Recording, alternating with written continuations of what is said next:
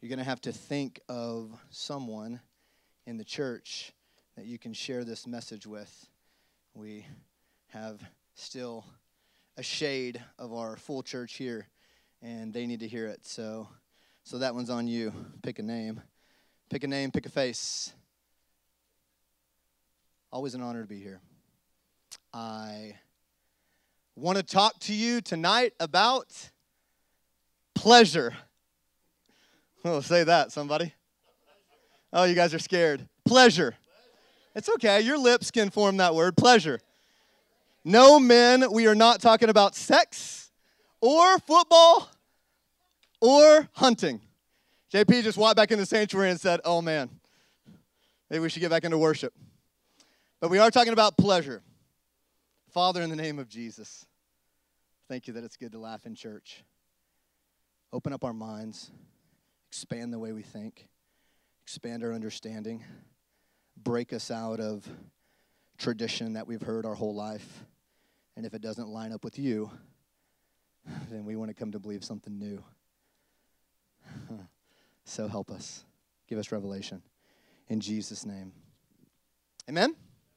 Amen. It's going to be fun. I'm not going where you think I'm going. I can promise you. So when I pray that prayer, I mean it because I've heard it a little bit differently than I've ever heard it from the Lord. And so you're going to hear it a little bit differently than you've ever heard it, probably from church. And so let's just be open to, to hearing something new. Are you guys with me? You trust me? I won't lead you astray. Cool. Well, there's about four Greek words um, that mean love. And our, our one word encompasses these four Greek words. So, Greek language, you know, much, much more thorough um, in, in this area. And those are agape, which most of us will be familiar with. We would call it the God kind of love, would we not? And a second one would be phileo, and that is what we would think of as a brotherly love or a kind affection, um, a friendship kind of love. And a third would be storge, which would be a familial love, maybe between like a father and a son or a parent and a child. And, and the fourth would be um, eros, and that would be a sexual or a passionate love. Um, eros, not mentioned at all in the New Testament. We're going to skip over that one. Storge, mentioned a couple of times, call it three, but in the sense that this love is not present. So it's mentioned in, in what you might call uh, a negative or, or an absent way. Phileo, somewhere in the neighborhood of 25 times. Oddly enough, uh, for three of those times, it means kiss. And so there's your, there's your trivia. Get your friends with that one. Um, and then agape, about 320 times in the New Testament. So don't hold me to those numbers exactly, but that gets us in the ballpark. So you would probably think that we would be talking about agape because it's mentioned so much more than the other type of love in the New Testament, which is phileo. But you would be wrong. We're going to talk about phileo tonight. Um, you want to be hard pressed? Think about the last time you heard a message on on phileo.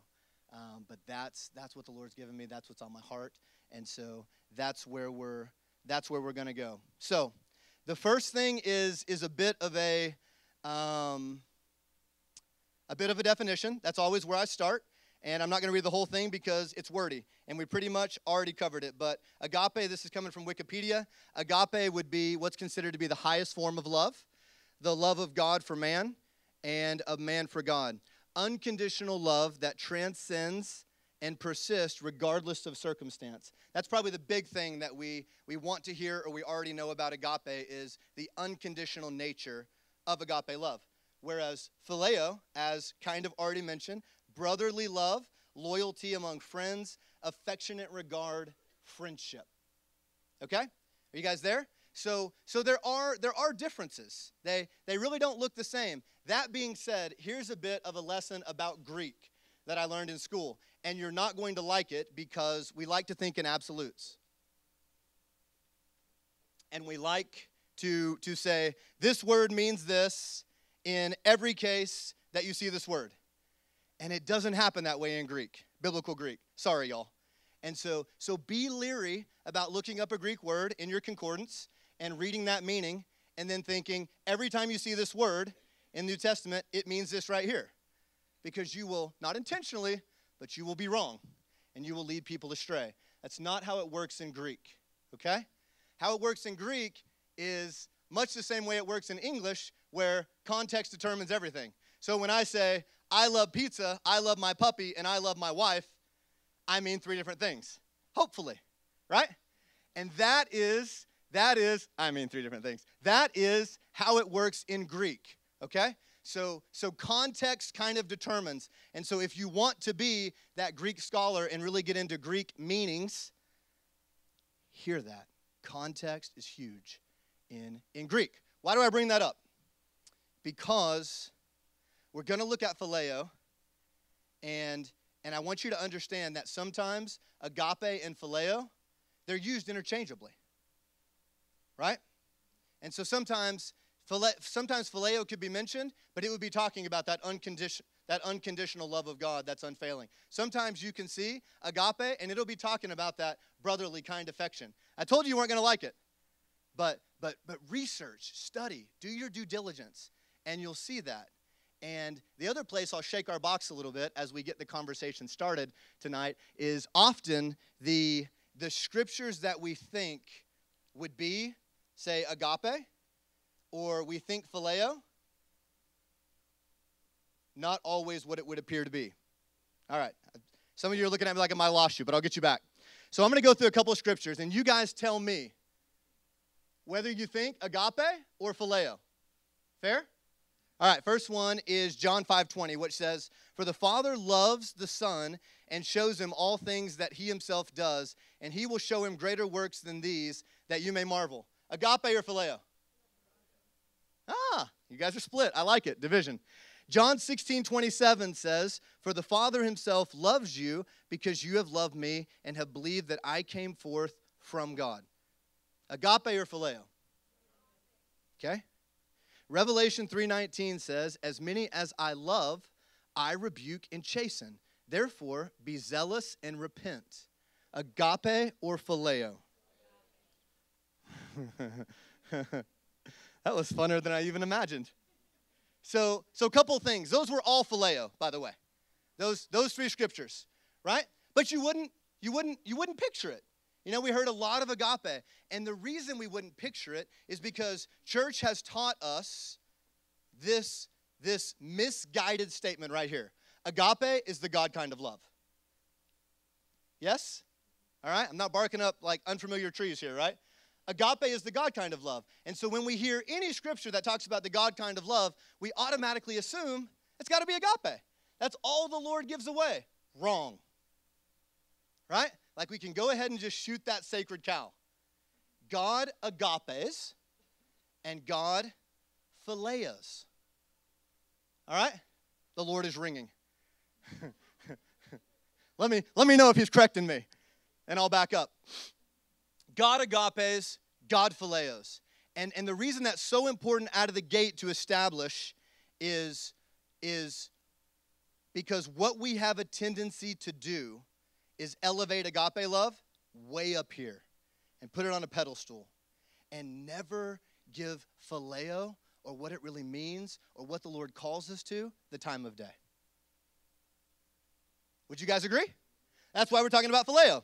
Okay, cool. So, so we already mentioned that one of the things unique to agape love is that it is it is unconditional commitment. So it's not dependent on a feeling or a response. Right? Okay. So that's unique. That's unique. But do me a favor, never never let this come out of your mouth again. Agape is the God kind of love because any way that God chooses to love is the God kind of love. Right? Okay. Anybody besides Robert Britt on board with that? Any way God decides to love is the God kind of love. All right, good.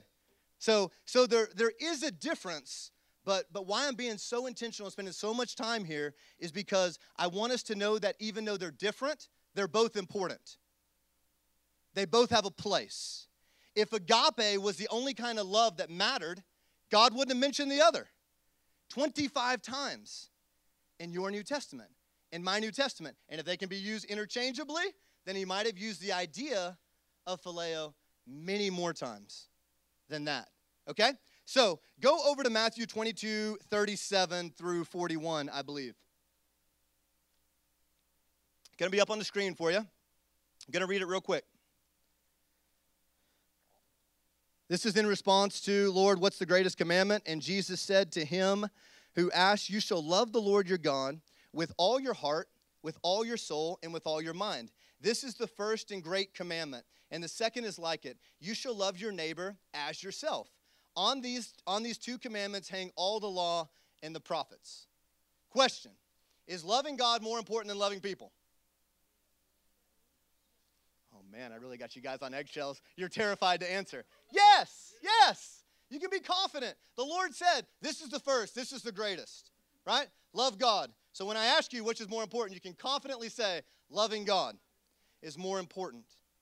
And loving people is second to it. There is a hierarchy that the Lord established right here love God, love people. First, second. But just because loving people is second doesn't make it unnecessary. Right? And that's our tendency because that's the way we think, especially us guys like, give me the main thing. And I'll, I'll don't give me two, give me the main thing. And I'll, I'll see what I can do on the main thing. You know? And everything under the main thing, we tend to go, eh, not important. Right? Well, we, we don't do that with love God, love people. Right? In fact, Scripture even tells us you really can't love God without loving people. Right? So, why do we do it with agape being first and phileo being second and, and all but devoting our lives to the idea of agape and really not thinking much about phileo at all? You guys with me? Second doesn't mean it's unimportant. It just means it's second. So if we if we if we've come to terms with the idea that phileo is important, then the next thing I just wanna I wanna get clear on is what does it look like? What does it look like? Because your chances and my chances of doing something when we don't know what it looks like, not good. Right? Not good. And so so if it looks like if it looks like kind affection and it looks like friendship, and it looks like brotherly love. I want you to think about one ingredient in each of those descriptive relational words that would hold them all together. Come on. Yeah. Get less spiritual. But yes. Keep going. Kind, who said it? Pleasure. Kindness. Pleasure, right? Our friends are those people we enjoy. You guys think I'm diving deep, but really I'm just trying to, I'm trying to go right under the surface here. I'm trying to keep it, keep it pretty simple. Our friends are the people we enjoy. We like being around them, right? They bring us pleasure, Sadie. They bring us joy. Those relationships that you enjoy, that's what phileo looks like.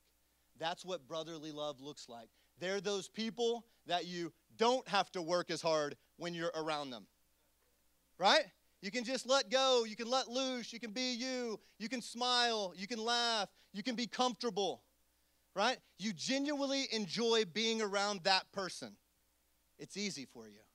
Is that fair? All right. So so let's get that let's get that mental image in our mind about this idea of phileo and actually bring it to a real place that can affect the way that we live everyday life, y'all. It's those people you like. Simple enough? All right, Nyla. Nyla's excited. it's those people that that you like. So here is here is an interesting question that I want to I want to pick apart a little bit. One of my one of my beefs with ladies, just calm down. One of my beefs with Hallmark a little bit, or those or those ooey gooey, and you guys know me, I'm pretty ooey gooey, and so for the most part, I like those movies, and I do sacrifice and watch them with my wife. But one of my one of my hard places, one of my hard places, she'll vouch for me, with with those movies oftentimes is the the serendipitous nature of love in those movies, right? Because it's so deep within me that love is not an emotion, love is a choice, that when I when I kind of see something portrayed that says love's going to come along and it's just it's just going to jump on you and you just fall in love with this person and there's nothing really you can do about it even if you have a commitment over here there's still nothing that you can do because you're a victim of love. Right? That's what makes it hard for me to watch those movies that time. So we all know that that's a that's a that's an anti-agape idea, right? We know that we can control who we love and how we love them. Right? What about your like? Oh, somebody said, Brandon, that's a good question. Thank you, guys. Who controls your like? Is, is that a matter of fate? Is that just chemistry? Is that a matter of choice? Or is that a matter of who God is and what God says? Who, who controls your like? And I can see the angst on your face because when we say like, we bring in emotions. It's the big, scary E word, right? We, we bring in emotions. And so this is a terrifying idea to us who we like, because that brings emotions into the conversation. And, and, and when I was thinking through this, I really came to two places where we land on this. Those schools of thought in us that say, I have no control over who I like. Zero. And I like some people, but I don't like other people. And I feel guilty about that. So I don't have any control over it, but I feel guilty about how it, how it plays out. Okay? And then a second way of thinking about this that I have complete control over who I like. I like you, you, you, not you, you, or you. Right? And we get very strong in that area, and we get very proud in that area. We get very intentional in that area. I have complete control over my emotions. I tell my emotions who they're going to like and who they're not going to like. And so you have you have you have the the out of control and guilty and you have the very controlled and prideful in this conversation about, about who we like. So there is, there is a statement that I feel like wraps up both of those positions, but in very different ways. And that statement is this I, I heard it recently and it flew all over me, inspired this message. That statement is this I have to love them, but I don't have to like them. Who's heard that before? Who's heard that in church before? Who believes that's true? Thank you. Thank you for your honesty. Thank you for your honesty. Yeah, at least you guys have guts. Everybody else is scared. Right? I have to love them, but I don't have to like them. And if you're if you're out of control on who you like, but really you feel guilty about that, this statement covers you because it lets you off the hook. Right? I don't have to like them. God only mandates that I love them, not that I like them. Right? So your guilt is cured. Right? And if you're prideful about your control, then that statement fuels it even more. I don't have to love I, I have to love them, I don't have to like them. And it validates that control issue that we're so unwilling to let go of. So, either way, that statement probably applies to you in some form or fashion. And it's really that position, that statement, and where it goes that I want to spend some time, the rest of our time, kind of kind of talking about. Let me just give you freedom right here. You can disagree with me, y'all. It's okay. You know, this could be controversial. You could think different, and that's okay. I'll, I'll still love you. I'll still like you. right? And so just, just be open minded to, to hear some things differently.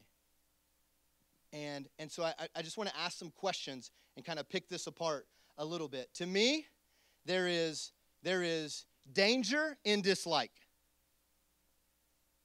There's danger in dislike. And if I if I don't like Ed, Ed, can I use you? If I don't like Ed, can I really be for him the way God is for him? We have no's, we have yeses, right? We'll, we'll keep going along that line. To me, there is danger in dislike because once you once you come to that position in your heart of I like this one, this one, but this person right here, I don't like that person. To me, you're wide open to prejudice. You're wide open to, to prejudice that leads to action that can move you from a place of love. Let me give you an example that will, will probably drive it home. Now, men, I said we weren't talking about football. We're still not talking about football, but that's my example here. So, think about a sports team that you don't like. Think about a sports team that you do like. So let's go football, right? Where are my where are my where are my Boston fans in the room right now? Where are my Patriot fans? Anybody? Oh, thank you, Lord. All right, Leslie Larson, I love you from a distance. Think about the Patriots, right? You either love them or yeah, you don't. Right? You don't like them.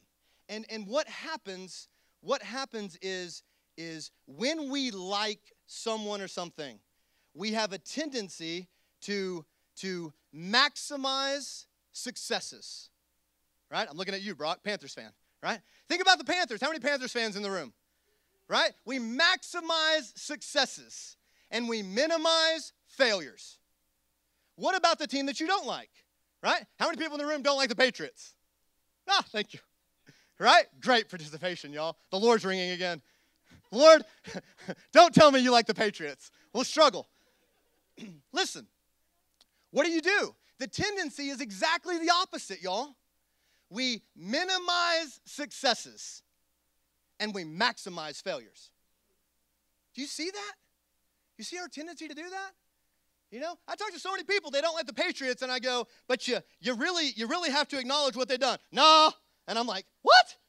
What do you mean, no? How do you how do you not say Tom Brady is one of the greatest quarterbacks to ever live? Right? Because you because you don't like him, so you minimize his success and you maximize his failures. And if you like them, you do just the opposite. Why do I bring that up? Because I want you to under, I want you to know yourself. I want you to know your tendency.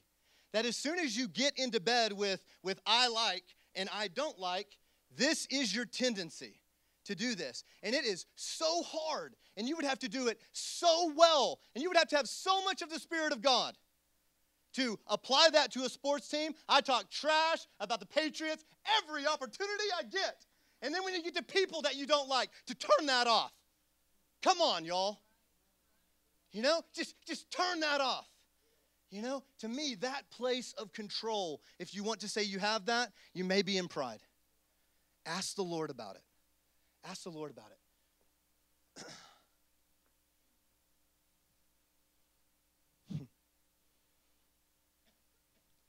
Here's some questions. Agape, it's not optional. Not if we want to follow the Lord, right? We don't have to do anything. But if we want to follow Jesus, then to love people unconditionally, it's not optional. Why do we think phileo is? Why do we want phileo to be? Why do we want that brotherly love, that, that, that kind affection, that, that I enjoy your company? I like you. I find pleasure in you. Why do we want that to be optional? Here's the second question I would ask you. This will probably hit home a little bit more. Who does Jesus not like?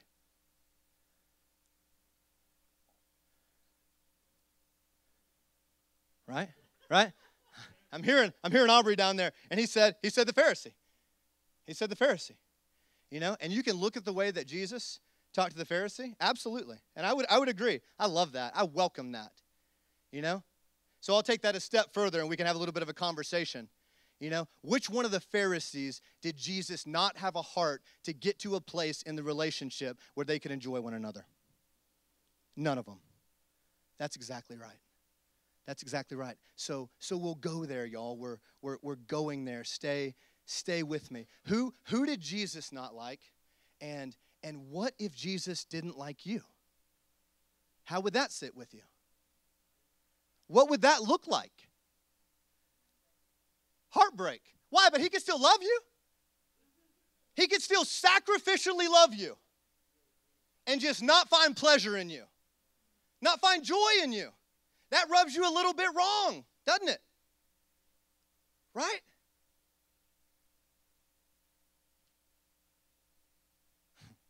Does me. Does me too. Here's, here's, part of this, here's part of this question that's broken. The I have to love them, but I don't have to like them. It focuses on what we have to do. And this can be expanded far beyond this conversation. Anytime we start focusing on what we have to do or what we don't have to do, we're, we're, we're cozying up to law.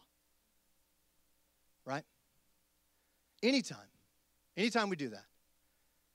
So, so watch those have to statements because I think, I think rather than, you know, asking, what do I have to do? Do I have to like them? A much better question would be, what is the heart of God toward this person? Does, does God like them? You know? And even if he's not in a position to, to speak kindly or, or, or pour out blessing or do those kinds of things because of their posture. What is his heart toward them? Does he, does he like them? Does he have a heart to move past that into a place of enjoyment and friendship? Right? And an exchange of a relationship. And I think we could all answer that pretty boldly. Yes. I love my wife, y'all. I was I was I was wrestling with this message and you can see it because it's pretty controversial and and I and, and I never want to get up here and preach something that doesn't have its foundation in the heart of God and in the Word of God. And and so I was I was going to my wife and I was like I was like, babe, help me, you know, help me to know if I'm off or I'm on. And and I said, does does does God like you? And she said, yes. And I said, does God like everyone? And she said, yes. And I said, how do you know? How do you know? And, and she said two things that I think are absolutely profound. She said, God created us and he wouldn't create something that he doesn't like.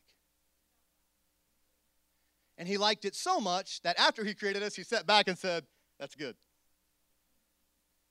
Right? Simple, but profound. And he created us in his own image. So we'll add that one. Right? He likes himself too. So he likes us because he created us. And he has pleasure in what he created. And here's the second thing she said he wants to spend time with us. She, my wife is profound, y'all. I worked on that for eight hours. She, she covered it in under a minute. Right? He wants to spend time with us, He wants to spend eternity with us. And who, what is the greatest evidence that you like someone? You desire to spend time with them. Right? So just get real comfy in the position that God likes you. And for that matter, God likes everyone because He's not willing that one person should perish, but that every single person should come to a saving knowledge of who Jesus Christ is. So God wants to spend forever with every person on the planet.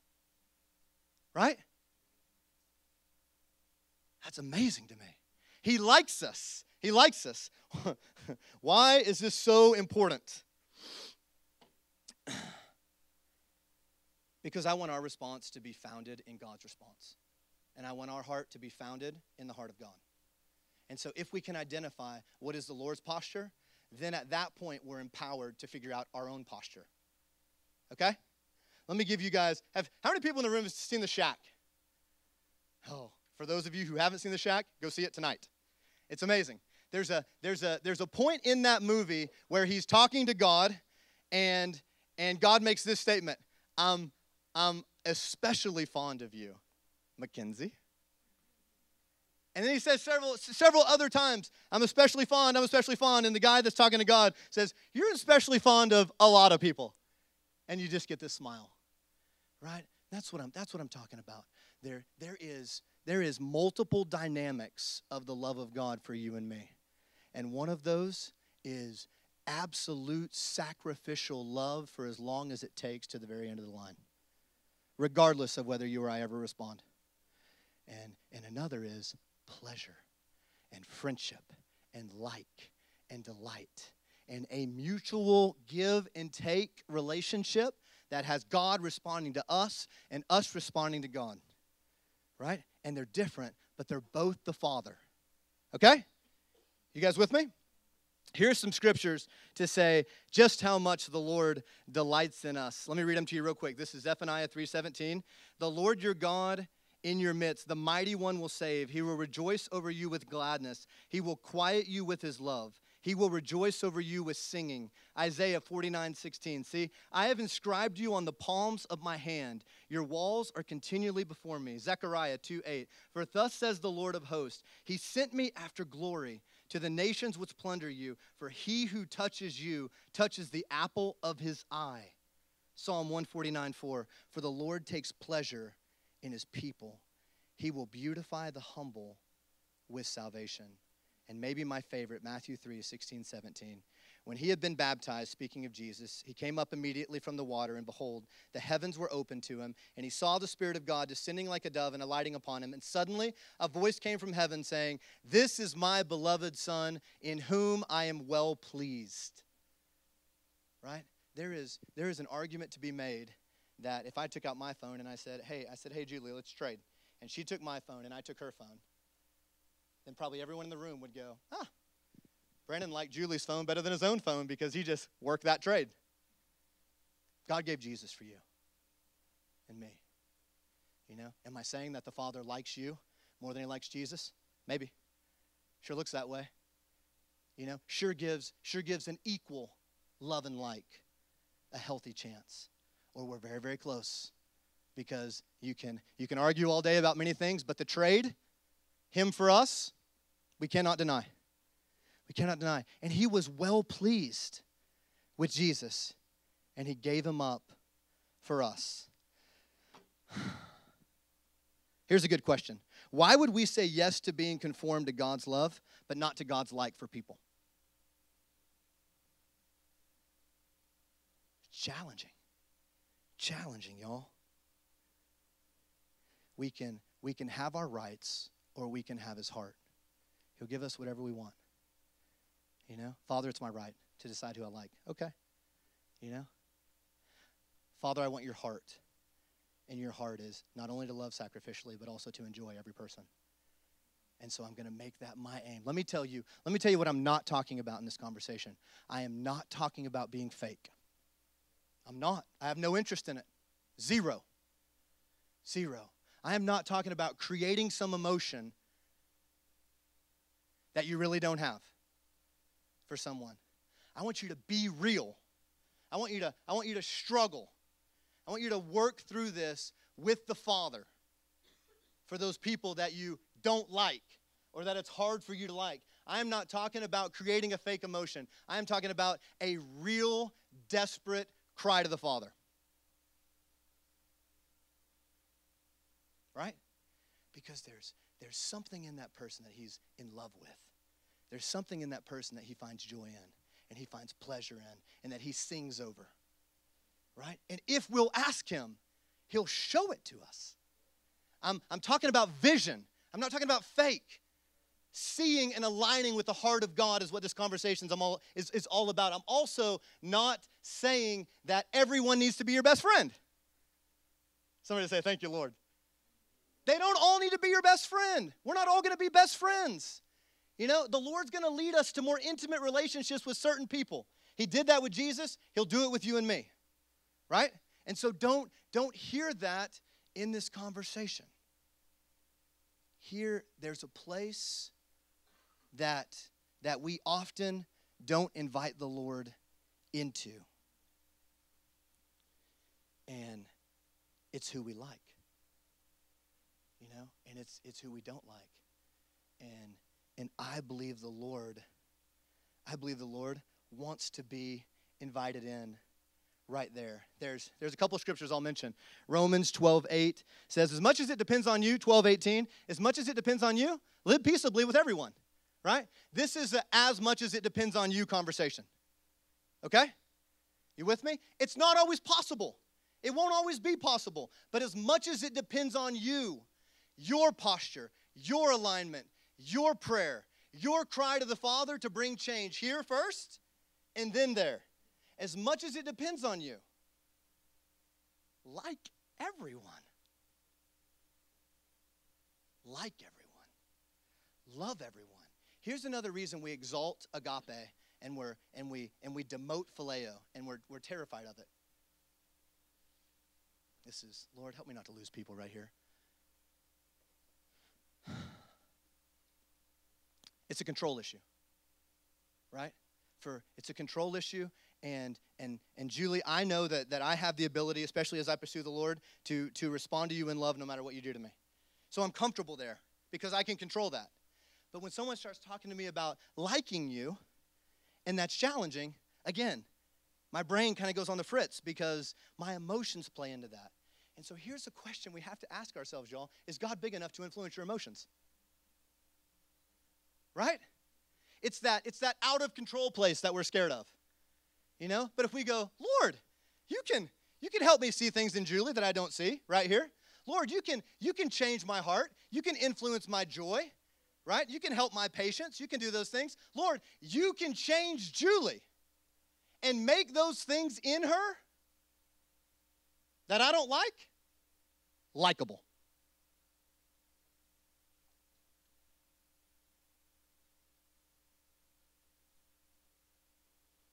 Do we, do we really think the Lord's big enough to, to do that? Now, that may have sounded like a manipulative spin that I just put on that. It wasn't. It wasn't. And here's why because, because typically, those people that you don't like, it's because of areas in their life that don't look like the Lord. Right? If you're, if you're walking with Jesus and this conversation has any validation whatsoever. Right?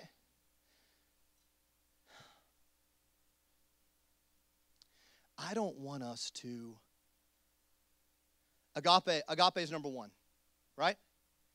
It's number one. It's most important because I don't know if Julie's ever going to respond to the Lord. I don't know if Julie's ever going to respond to me. And that's why that's why agape has to be first and foremost because that love can't depend on her. But when we think about God's first and best, it is a relationship of response.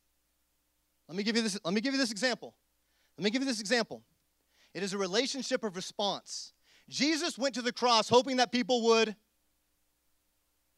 respond, right?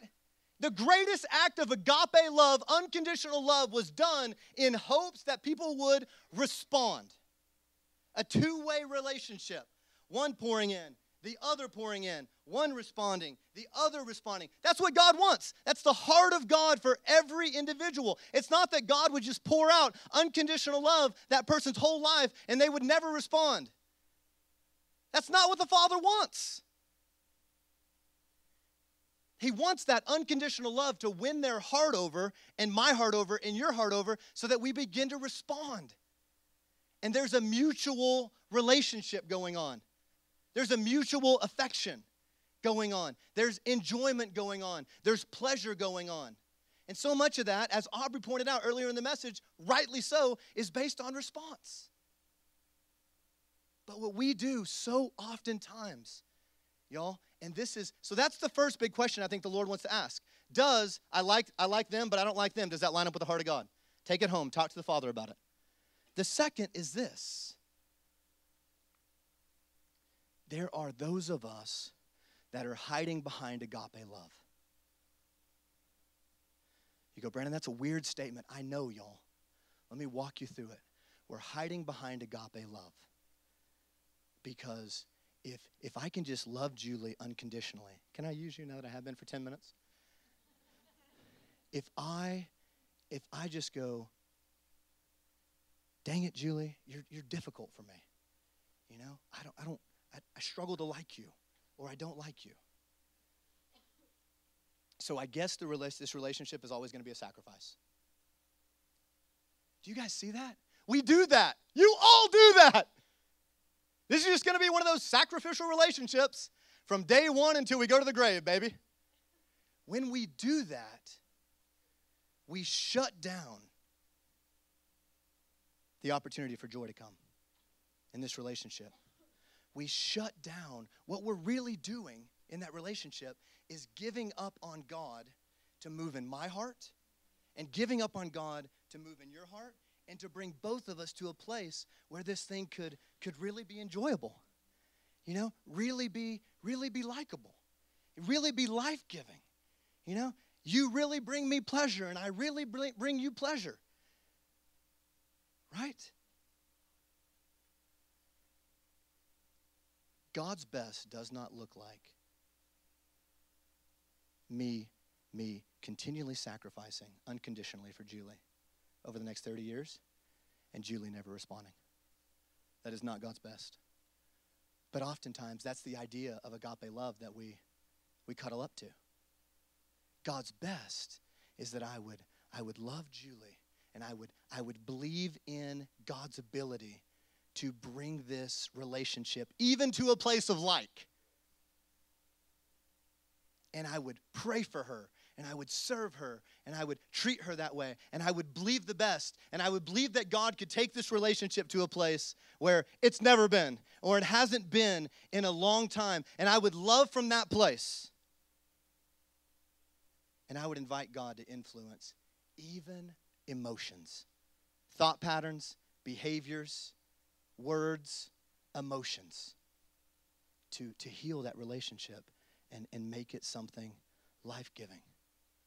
Very specifically, the Lord told me when I was preparing this there are marriages. I'm almost done, y'all. Hang with me. Give me three more minutes. There are marriages where spouses have given up on the idea of liking each other. They've, they've given up on the idea of enjoying each other ever again. And they've just bought into, I guess it's just always going to be this sacrificial love. And there's no expectation, and there's no prayer, and there's no cry to the Father to move it beyond that point. That's where this message gets real. That's where this message gets powerful. There are parent child relationships where that same thing has happened. Given up, given up on a God given, ordained place of joy in that relationship and bought into sacrifice is all it is, sacrifice is all it'll ever be. Last thing, am I am I beating up on agape love? Not at all. Not what you hear. It's first, it's most important, it will always be. Right? What I'm addressing is giving up on phileo. Giving up on a mutual relationship that gives back one to the other. Right? and believing God for that and pursuing that and praying for that. And if that can't happen because the other person will not respond, guess where you go right back to? That you never left agape. That's exactly right.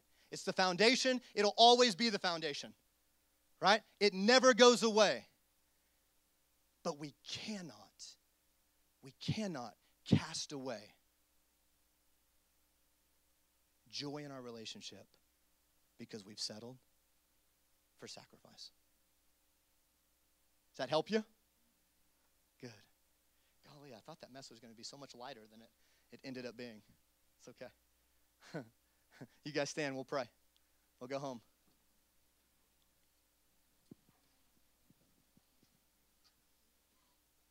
Father, in the name of Jesus, God, we love you. We honor you. God, we like you. We enjoy you. We celebrate you. Father, you, you give us joy. We have so much pleasure in you, and you have pleasure in us. And you're going to forever. And we're going to forever. Father, I trust entirely in your ability to bring clarity and speak to hearts, Spirit of God, and make this message be what is in your heart to our heart. And to be able to deliver that, God, and to be able to, to move us forward in that, Father, and to be able to convict us, God, where we need to be convicted, and to leave us alone where we need to be left alone. Father, your highest and best is, is a relationship full of life, full of, full of action and words and, and, and doings that come from the heart, Father where you say in Corinthians, you love a cheerful giver. There's value in the cheer, not just the giving. There's value in something coming from the heart. And so, Father, what I pray for myself tonight and for my family is that, that we would not give up in our relationships on the possibility of, of, of actions coming from the heart and, and actions coming from a place of pleasure. Because we've allowed, we've allowed you to change us. And we've and we prayed for you to to to change us. And we prayed for you to change them. And god you come right into the middle of that and you bring life everywhere. And all of a sudden something that was dead is alive. Something that wasn't fun is fun. Something that was a sacrifice isn't a sacrifice anymore. God if we sacrifice and sacrifice and sacrifice and sacrifice and that's all we ever do we burn out. There has to be times of refreshing. Father there has to be times of giving back. There has to be times Father, where, where it's from the heart and it's full of joy. And so, God, help us to have big faith for you to move relationships to a place where we thought you, you may not have been able to move them at a prior point in time. God, bless us, teach us, give us revelation as we go. In Jesus' name. Amen.